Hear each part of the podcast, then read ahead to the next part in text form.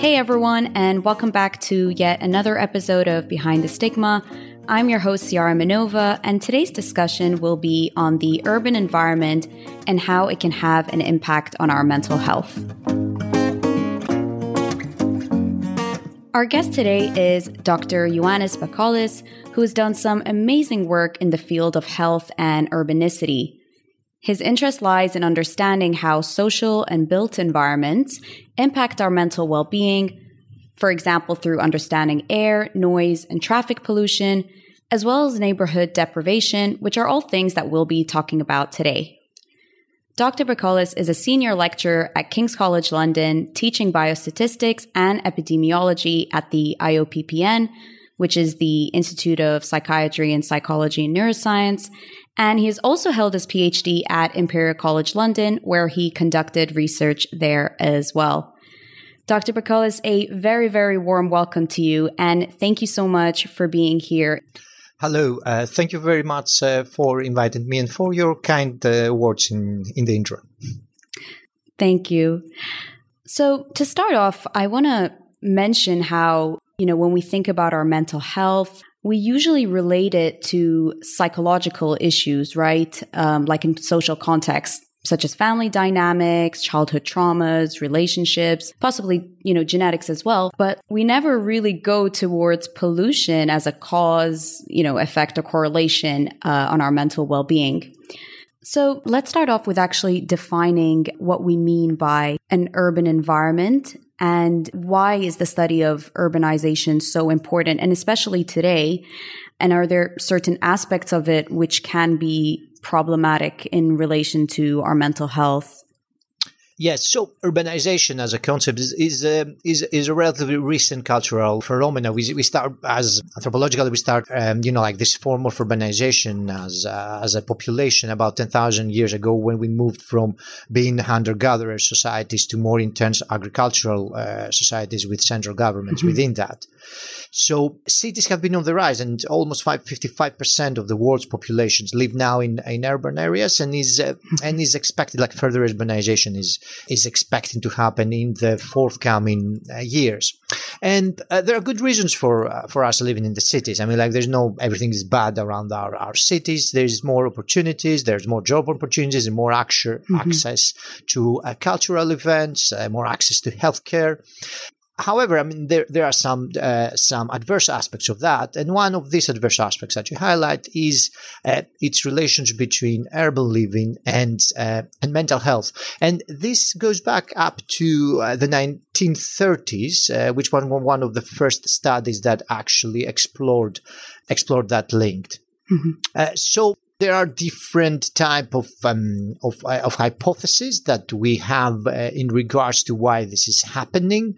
For example, uh, we could pick up from the from the attention restoration theory, where urban life taxes on co- cognitive resources, and also I mean to more stre- uh, to the more stress reduction theory that uh, usually environmental stress or urban stressors could affect um, our our mental health through kind of more inflammation pathways. Mm-hmm. Uh, in regards to that, and there are quite certain social characteristics, such as, let's say, high population density of uh, where we live in, or uh, low social cohesion and high socioeconomic deprivation. This is kind of social factors that we have um, that they have been linked with uh, with mental health, but also physical characteristics. I know we touched upon uh, air pollution. However, is the lack of uh, green spaces or the lack of access to green spaces as well. We can we could consider and other urban stressors, for example, environmental noise.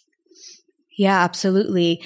And I know that you've done works on some of the social aspects of urban environments. For example, one of them was neighborhood deprivation, which I believe looks at the physical and social features in the neighborhood. Maybe you can talk a little bit about what exactly neighborhood deprivation is and what the certain characteristics are as well. Yes, so of course, deprivation is is a quite a wide concept, and especially in in in a, in a, in a neighborhood context. That definitions could uh, could vary depending on uh, which research group you might be talking to. Mm-hmm. Uh, however, living in a disadvantaged area um, could have an impact on mental health via uh, scarcity of community resources, for example, such as such as access, let's say, to um, to healthcare services, uh, or from uh, built environment exposures, for example, such as air pollution that we mentioned, or from other uh, urban st- or other neighborhood stressors, for example, crime rates uh, around the neighborhood that you're uh, that you that you're actually living.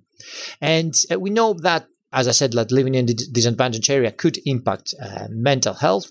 And there could be as well a non-causal relationship on this that, you know, people with adverse mental health or with mental disorders could, uh, due to social drift, start moving to more and relocate more to disadvantaged areas as well.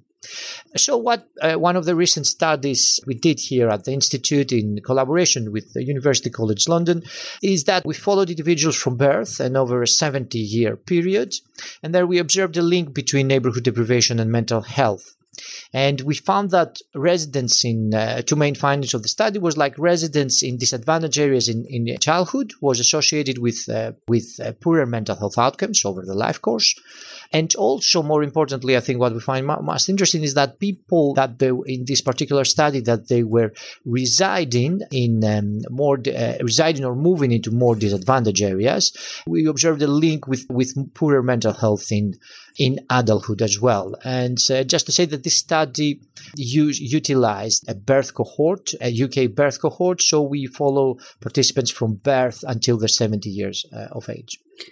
Yeah, it's very interesting. Honestly, I know you talked about the neighborhoods and how the more deprived communities had higher chance of having a mental health issue.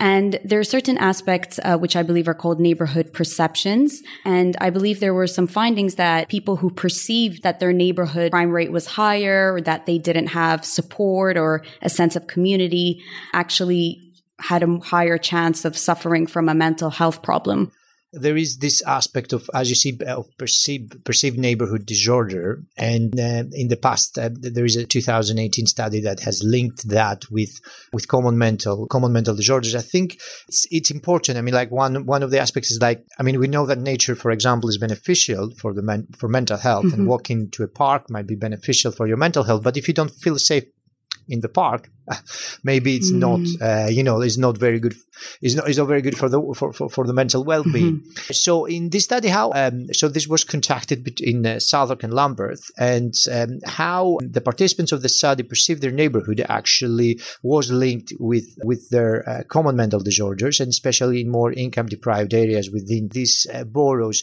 and interestingly in that study they haven't observed the researchers any associations between actual crime rates so mm. In relation to mental health. So from what is telling us that, the, that uh, urban environments are quite complex, what we perceive as neighborhood disorder of might perceive as, let's say, a noisy neighborhood or a polluted neighborhood might influence our mental health, but uh, also might not exactly correlate with what is the actual objective kind of metrics we have regarding, uh, for example, air pollution or noise pollution, or as I said, regarding the crime rates of the neighborhood.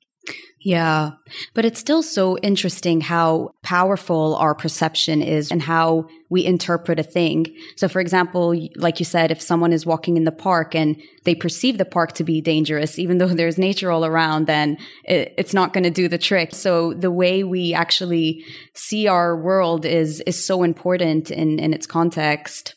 Now, let's move on uh, to the other aspect of urbanicity, which you already mentioned quite briefly, uh, which is obviously pollution.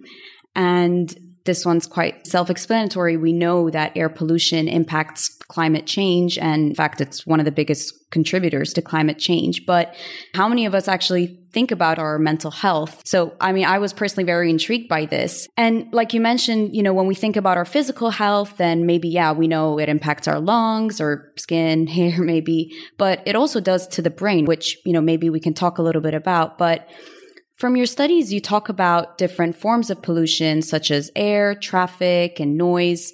So I want to start off with air pollutions, as I believe it has the most profound impact. Now, what are the different types of air pollutants? For example, you know, particulate matter or nitrogen oxide, and where do these um, pollutants actually come from? And I know this may sound a little bit too technical or going into too much detail, uh, but I personally think we should be conscious of these things in our environment and just realize the danger that they actually have on us, even even mentally. I fully agree. So, as you mentioned, primary air pollutants are typically released from mobile sources, for example, uh, from exhaust fumes from vehicles or from it could be from stationary sources. Um, for example, let's say from emissions from uh, factories or from uh, uh, from household activities, and also I mean uh, domestic activities such as uh, coal and wood cooking and heating. So there is a different uh, type of ways of um, how we are how um, how pollution has been formed in the atmosphere, and also we have secondary air pollutions that mm-hmm. they're formed in the atmosphere through chemical reactions. And in urban um, environments, in cities, uh, we are interested uh, mainly in relation to traffic related air pollution because this is the main source of poor outdoor air quality in cities and it is the main driver of air pollution. So typically how uh, how, mo- how majority of the studies uh, measure traffic related air pollution is from a different type of combination of uh, particles, which could be small particular matter, as you mentioned, which could be very uh, coarse, uh, which could be coarse particular matter of, or, or a very small particular matter, and we measure that with the diameters of the particles that we observe. Mm-hmm. For example, we have the PM 2.5 or with uh, with gases that we have in the atmosphere, and this is more related to vehicle-related traffic uh, related air pollution, which would be, for example, nitrogen uh, dioxides and the exhaustions from that. Majority of the studies will uh, will look at uh, these different types of pollutants. Of course, uh, we have other pollutants such as particular metals that they would come from the, the, brakes cars will create when they are next to a traffic light and mm-hmm. so on. So it's it's a quite variable way of looking at that, but uh, what is important to mention here is the main pollutants nowadays that we're trying to regulate, let's say what, let's say the World Health Organization is trying to regulate, or let's say the European Union is trying to, uh, to regulate, is in relation to a very small particular matter and to nitrogen dioxide. Uh, this would be usually the ones that are heavily being trying to uh, work and reduced in terms of policy recommendations. Yeah. Well, I mean, we know that these pollutants exist. Obviously, like you said, we measure them, but how do we know that these pollutants are actually associated with mental disorder? I mean, are there any studies which show higher levels of air pollution linked with mental health problems? So there, there is there is studies which they have in recent decade where air pollution has been associated and not not only correlated with uh, mm-hmm. uh, with uh, with mental health and uh, and this is over the life course. So for example, it's been associated with IQ deficits in teenagers, uh, with incidence of uh, neurodevelopment conditions such as autism spectrum disorders and attention deficit hyperactivity disorders in children and adolescents, with psychiatric disorders such as depression mm-hmm. and anxiety, and also more in later life with uh, neurodegenerative conditions such as uh, dementia and Parkinson disease. Also, I would like to mention that this is this is not only a correlation. We have um, we have evidence for bio, biological mechanisms mm-hmm. in relation to that. For example, uh, one example of that is that air pollution pollutant could actually be inhaled from uh, the, from the nose. It could, let's say, reach the respiratory system, and then it could cause a systemic inflammation, which could cause a neuroinflammation in the brain, and this could and neuroinflammation uh, has been uh, linked, for example, with the increase of incidence of psychiatric conditions such as depression and anxiety, or it could be directly being transallocated to to the brain, and through these pathways could cause neuroinflammation. So it's not exactly causation, but there is some experimental studies, mainly which were being conducted in animals as well, that they have uh, shown some evidence of biological, uh, of some evidence of mechanisms around air pollution and mental health. And moving morewards to uh, moving towards uh, to the group that we have conducted with the, uh, within our group. Mm-hmm. For example, in 2020, we uh, have conducted a study when we look at the incidence of uh, the incidence of um, uh, of uh, where, we saw the association between air pollution and the incidence of common mental disorders. So in this study, we found that adults that were exposed to high levels of traffic related air pollution mm-hmm. Uh, were more likely to experience common mental disorders such as anxiety and um, and mild depression. Uh, and the study was conducted in over 1,600 participants in southeast London. Um, and this was conducted within Southwark and Lambeth, where the where the institute is actually being uh, based, the Institute of Psychology, Psychiatry, and Neuroscience. And we assessed the participants for um, uh, for common mental disorders as well as psychotic experiences, mm-hmm. and uh, and we found that even small increases in particulate matter and nitrogen dioxide increased the odds of common mental disorders by uh, eighteen percent and thirty nine percent, which is quite substantial increases. Wow. Personally, I'm also someone who is extremely sound sensitive. And I know that you did research into noise pollution as well. And as someone who's, you know, very sound sensitive, I can also confirm that hearing things like construction or just any kind of, you know, nerves disturbance really, really creates severe stress levels in me. And, you know, I immediately just want to escape and my flight mode kind of kicks in. So, what do we currently know about noise pollution and its relation to um, mental health as well?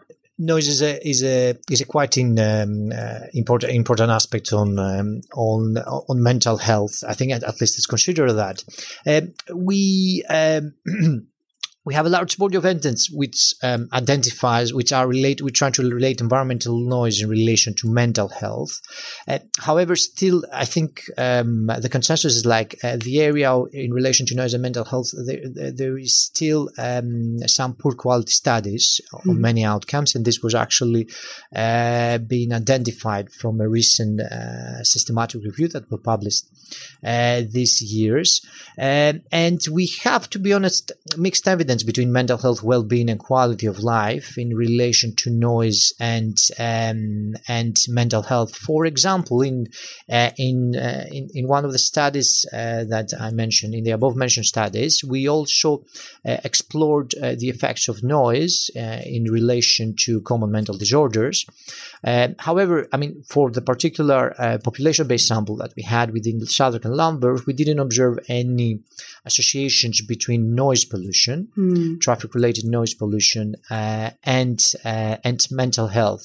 And as you said, um, there is some uh, hypothesis and mechanisms. For example, nighttime noise could disturb this, your sleep, uh, which could um, affect, let's say, your mental well-being and your mental health in in general. Aircraft noise as well is quite an important uh, topic nowadays, and we see some links with more like kind of cardiovascular health as well. Uh, but but I think there needs more uh, research uh, on uh, on that topic to have more conclusive evidence. Yeah, absolutely. And like you said, perhaps the general population, it won't have as severe impact. But I know personally a couple of people like me who are, who have misophonia, who are very, very sound sensitive.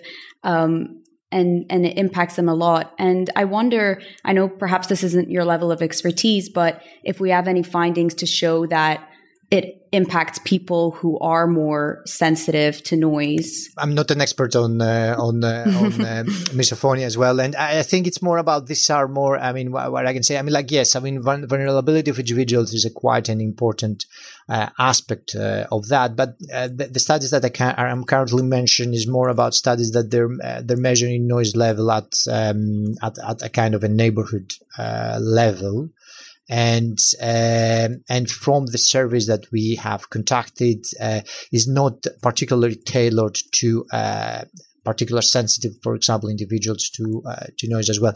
As I know, I, I, scales around that that topic as well are not very well uh, developed. I mm-hmm. mean, uh, the, how much sensitivity noise there is. So I think that's another area uh, of research as well. Yes, perhaps uh, another future um, thing yes. that we could look at for sure. So um, by 2050, urban air pollution is going to become the biggest environmental cause of mortality ahead of poor sanitation and dirty drinking water. Do you think we're doing enough to address this issue? I think that compared uh, to uh, um, what has been done mm-hmm. in the previous years, I think there is an improvement.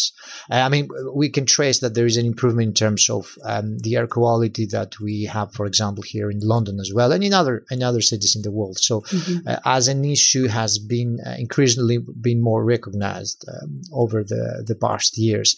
Um, are we doing enough? Um, I wouldn't I wouldn't say so. I think there is there is some actions towards the the right direction but uh, definitely we need uh, we need more special attention to more innovative uh, measures to improve air quality. Um, for example, one, one, one bold measure that we have uh, within uh, within London is the introduction of the uh, ultra low emission zones. Uh, mm-hmm. that we have that the, the, that we had the expansion this year. So the ultra low emission zone was introduced in London in 2019. So these are uh, um, uh, for um, uh, for for the audience like these are type of citywide interventions which are aimed to improve um, air quality. And uh, what they request is uh, that uh, vehicles need to have a specific emission standards in order to enter an area. If they don't have these emission standards, they need to pay a, to pay a fine. And now all uh, Greater London is within this kind of ultra low emission zone. And from the introduction of the ultra low emission zones in 2019, we have already seen a reduction of let's say 44% in nitrogen dioxide on that. So this is a measure that seems that it works in terms of uh, in terms of reduction of um, uh, of air pollution solution on uh, on that aspect. Uh, mm. And I think this type of bold measures are needed to be implemented more widely. Absolutely. Um, in in Europe and worldwide, uh, and as well. I mean, like I could, I could, we can go even further. Um, I mean, there there is like from from other from an urban planning perspective. Uh, there is like um, visions of cities where there is a, ban on cars altogether, like more carless visions of cities, and these are uh, schemes that are trying to be implemented in Milan or in Copenhagen um, and across uh, and across Europe uh, as well. So I think there is uh, there is ways, but we need to be uh, more bold about tackling these issues. Yeah, absolutely. I, I couldn't agree more with you. And like you said, it's, if we pay attention, it's mostly obviously the developed countries due to the resources, but uh, it would be amazing if it starts being more implemented on a global level, which I hope that's what we're moving towards, right? So we talked a bit about our urban environment and obviously the benefits are there, but what are the dangers to it? But what do we actually know about rural environments on our mental health and how important is it as it's getting less and less every year.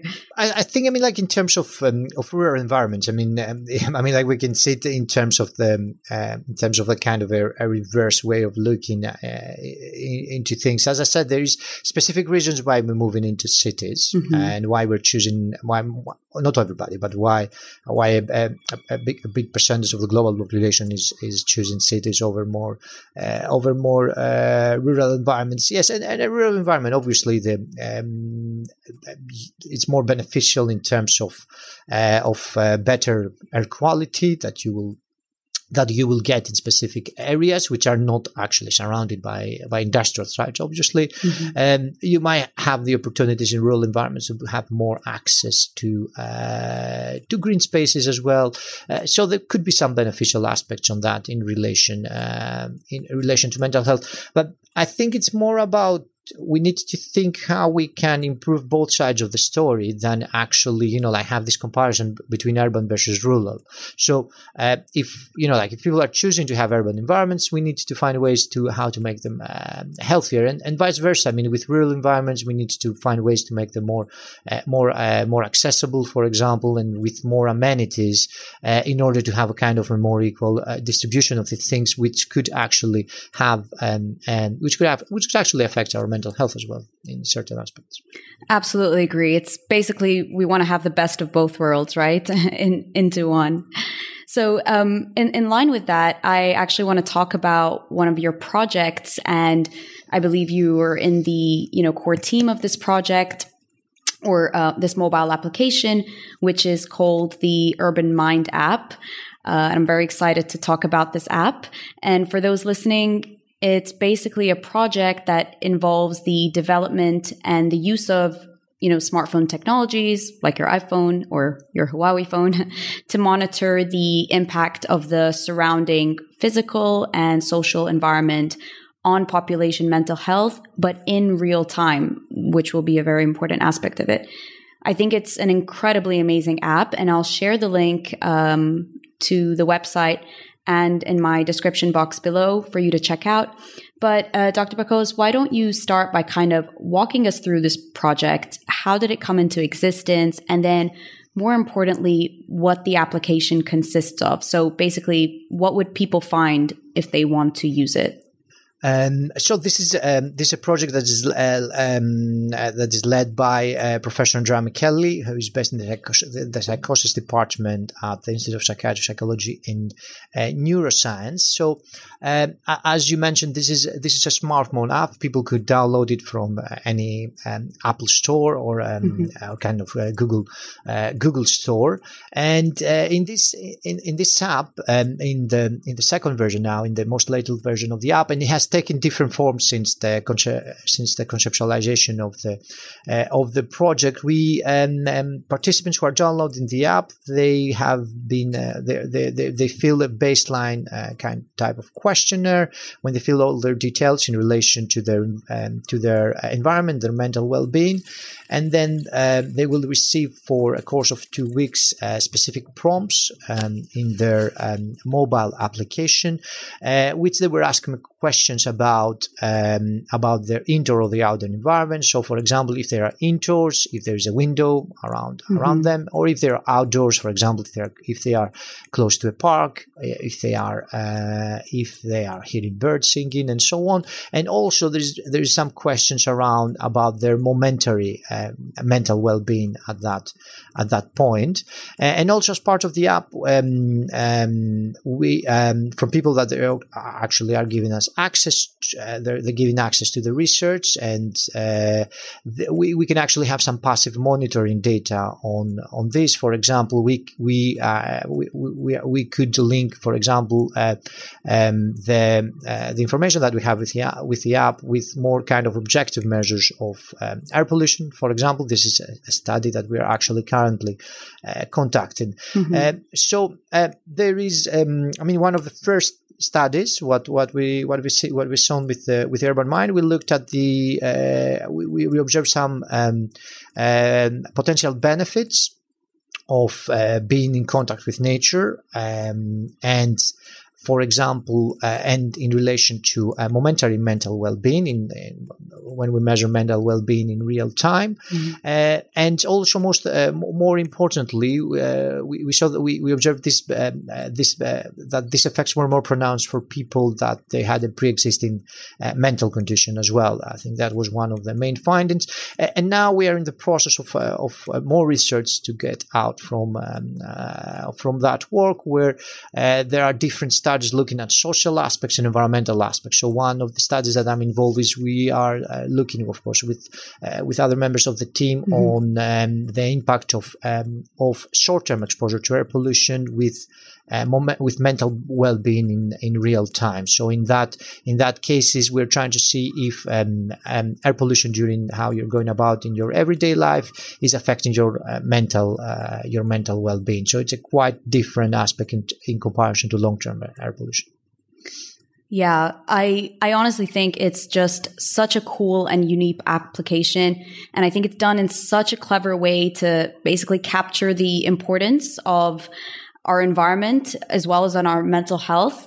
There's a particular feature on your website, uh, on the app's website.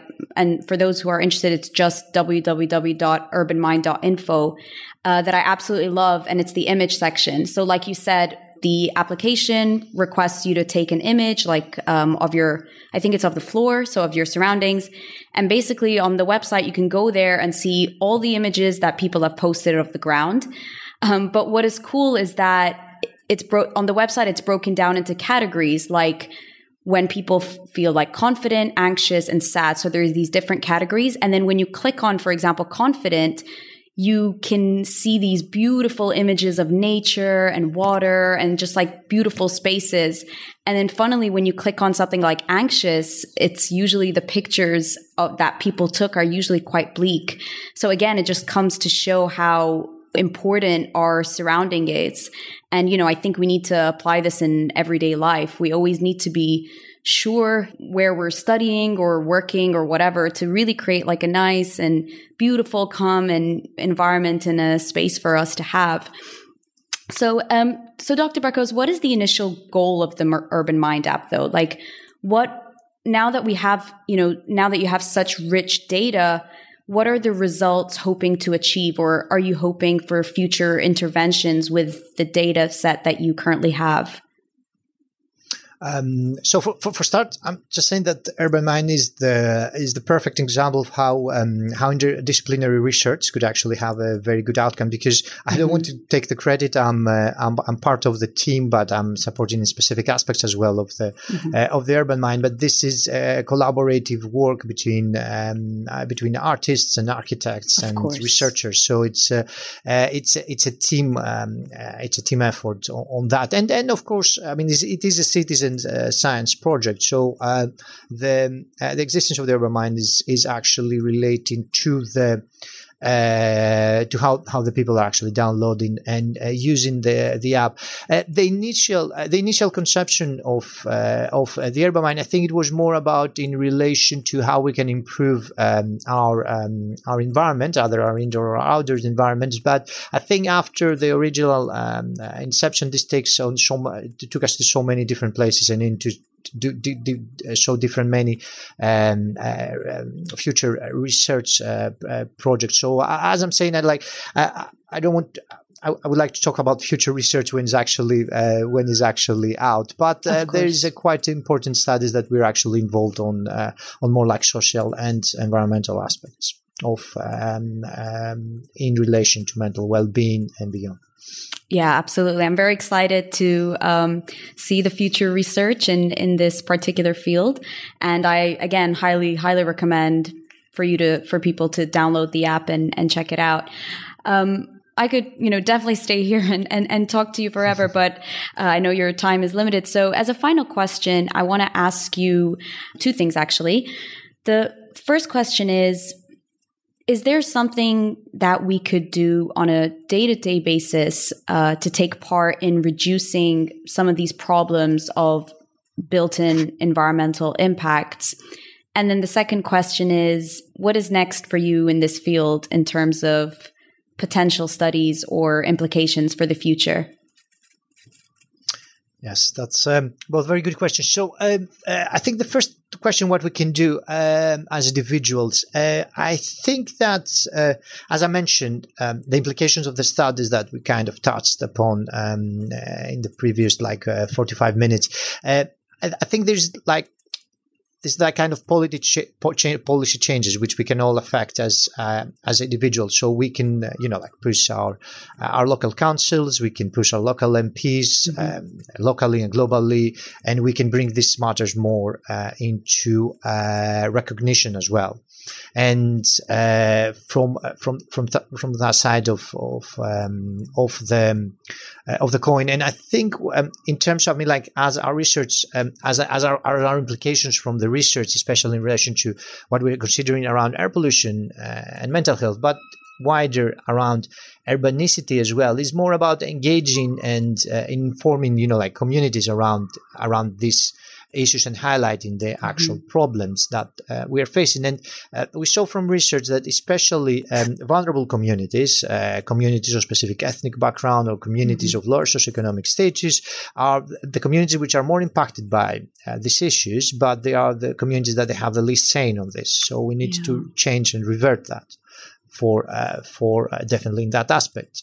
Uh, I think another implication, I mean, in terms of the individuals, um, there, there, there could be, you know, like some small kind of everyday interventions we can all do. You know, we can avoid um, major roads. Uh, we can use, you know, like different routes to go to to work. We can uh, we can we can we can cycle more. We can use uh, more uh, green spaces. Uh, we can incorporate more uh, using more green spaces in our everyday life. So there are some kind of small lifestyle interventions with which mm-hmm. we can do and I, I mean, I don't know. I mean, if we are, uh, you know, I, I always saying that that one other implications of our, of our work could be in terms of clinicians. So, so for example, if you if you go here in, in the UK in uh, in a general practitioner and you are having um, uh, asthma, if you're severe asthmatic, mm-hmm. um, um, and you ask about some advice, um, the GP will give you a treatment uh, and will uh, probably give you medicine to use, which will obviously improve your condition. But there's not going to discuss around, let's say, the environment around you, yeah. uh, things that they might exacerbate, for example, your asthma symptoms.